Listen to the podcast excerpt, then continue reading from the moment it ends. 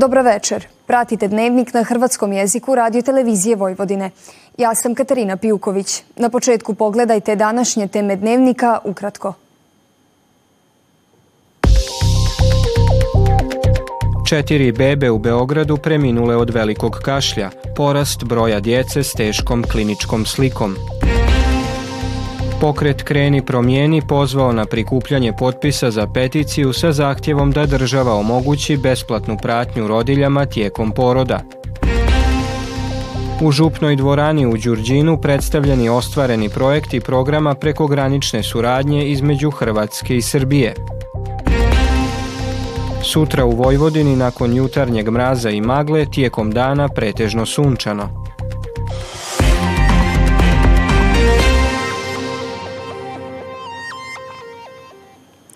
Četvero djece preminulo je od velikog kašlja na Institutu za majku i dijete. Doktor Vukan Čupić u Beogradu rekao je za R T S Vladislav Vukomanović, kardiolog i predstojnik pedijatrijske klinike instituta. Jedno je dijete životno ugroženo i diše uz pomoć respiratora. Profesor doktor Vukomanović istaknuo je da dojenčad dobi od dva, tri ili četiri mjeseca mogu razviti veoma tešku kliničku sliku velikog kašlja, koja je na institutu kod četvero djece završena smrtnim ishodom. On kaže da je sedamdesetero djece pozitivno na pertusis, odnosno veliki kašalj, a da je oko polovica njih hospitalizirana. To ukazuje na eksponencijalni porast broja djece koja ispoljavaju tešku kliničku sliku, napomenuo je profesor doktor Vukomanović. Pokret Kreni promijeni pozvao je udruge građana, nevladine organizacije i pojedince da se prijave za organizaciju prikupljanja potpisa i podnošenja peticija u njihovim gradskim rodilištima u povodu zahtjeva da država omogući besplatnu pratnju rodiljama tijekom poroda kako bi se smanjio problem akušerskog nasilja. Izvršna direktorica Kreni promijeni Marina Pavlić izjavila je da će taj pokret organizirati predaju svih peticija sedmog veljače. Ona je rekla da je Ministarstvo zdravstva potpuno ignoriralo peticiju s istim zahtjevom s više od sto devedeset tisuća potpisa predanu prije tjedan dana. Pariz je pod opsadom gnjevnih poljoprivrednika koji više od tjedan dana prosvjeduju nezadovoljni stanjem u francuskoj poljoprivredi. Oko deset tisuća prosvjednika i dalje drži više od stotinu blokada u Francuskoj. Traktorima su blokirane ključne prometnice prema metropoli kojoj se ratari približavaju u namjeri da blokiraju gradsku veletržnicu, premda vlast pokušava ispuniti njihove zahtjeve. I belgijski poljoprivrednici koji traže ustupke vlade kako bi osigurali bolje cijene za svoje proizvode, blokirali su glavne ceste diljem zemlje u pokušaju da poremete trgovinu u glavnim lukama. Predstavljanje ostvarenih projekata programa prekogranične suradnje između Republike Hrvatske i Republike Srbije održano je u župnoj dvorani u Đurđinu u organizaciji Demokratskog saveza Hrvata u Vojvodini. Predstavljena su dvadeset dva od odobrenih dvadeset pet projekata u protekloj godini, ukupne vrijednosti petsto četrdeset tri tisuće eura. jedan i pol milijuna eura bit će na raspolaganju ove godine za prekogranične projekte u kojima sudjeluju udruge Hrvata u Srbiji i onih iz Hrvatske. Najavio je to predsjednik Demokratskog saveza Hrvata u Vojvodini Tomislav Žigmanović i ukazao kako je to čak pet puta više spram prve godine prekograničnih projekata dvije tisuće dvadeset druge. Samo ako imamo u vidu da smo prve godine prije dvije imali tristo tisuća eura, znači imamo milijon i pol, to je pet puta povećana sredstva sa idejom da se to i u budućnosti razvija. Počnemo se pripremati, razmišljajmo, a do tada tražimo partnere, vidimo što možemo i na koji način odgovoriti. Svi kao i ove godine, prošle godine će imati priliku da se natječu. U župi Svetoga Josipa Radnika u Đurđinu predstavljena su dvadeset dva od dvadeset pet odobrenih projekata u okviru programa prekogranične suradnje između Hrvatske i Srbije. Hrvatska vlada počela je kapitalno ulagati u hrvatsku zajednicu u Srbiji.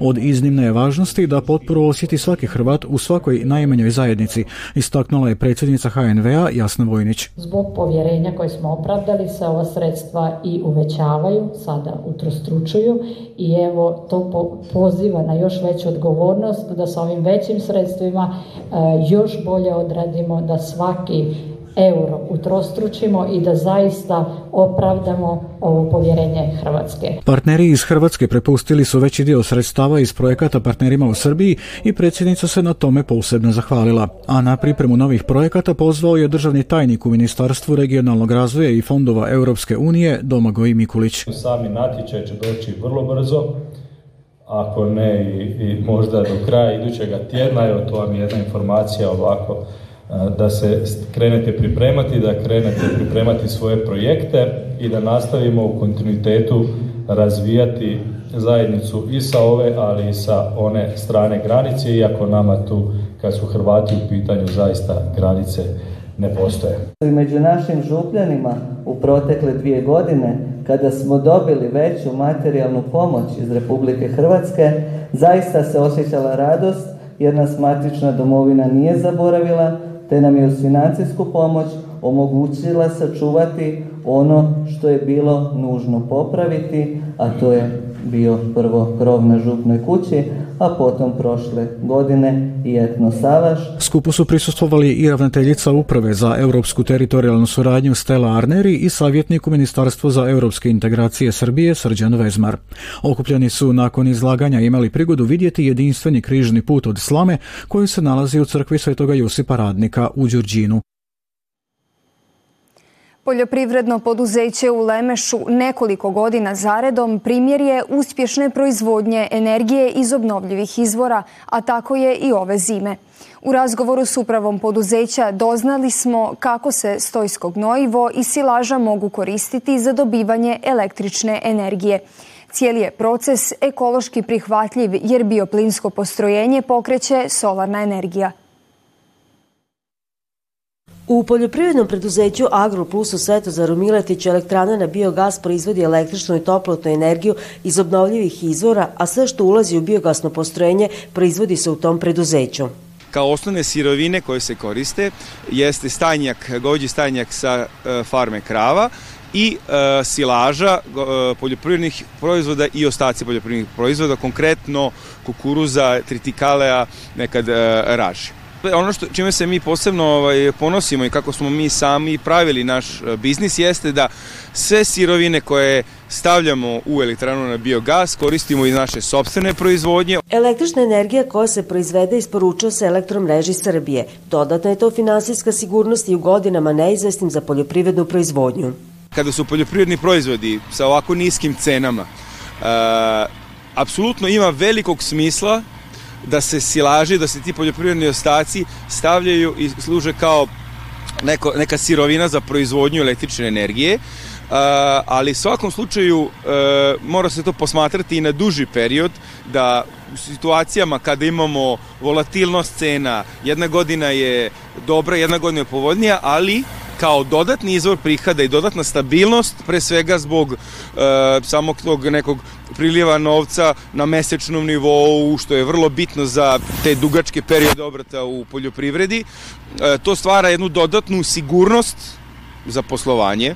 Već tri godine energija koja je potrebna za rad elektrane dobije se iz solarnih panela, pa u ovom preduzeću kažu zelena energija proizvodi zelenu energiju, ali planova ima još.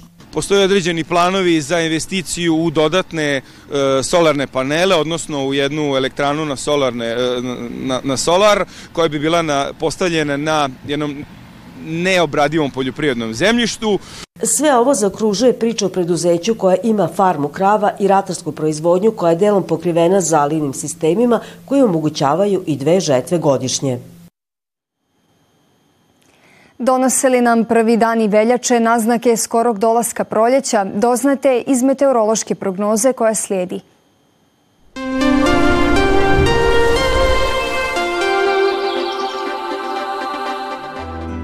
Sutra ujutro mraz i moguća pojava magle. Tijekom dana pretežno sunčano. Popodne postupna naoblaka sa slabom kratkotrajnom kišom navečer, najprije na sjeveru Vojvodine.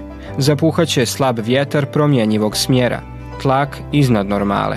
Najniža jutarnja temperatura od minus četiri do minus dva, a najviše od devet do deset stupnjeva. Navečer ponegdje slaba kratkotrajna kiša. U petak u Vojvodini malo hladnije i većinom suho. Toliko u ovom izdanju Dnevnika koji možete gledati i na zahtjev putem internetske stranice w w w točka r t v točka r s. Vidimo se sutra u isto vrijeme. Hvala na pozornosti i ugodan ostatak večeri.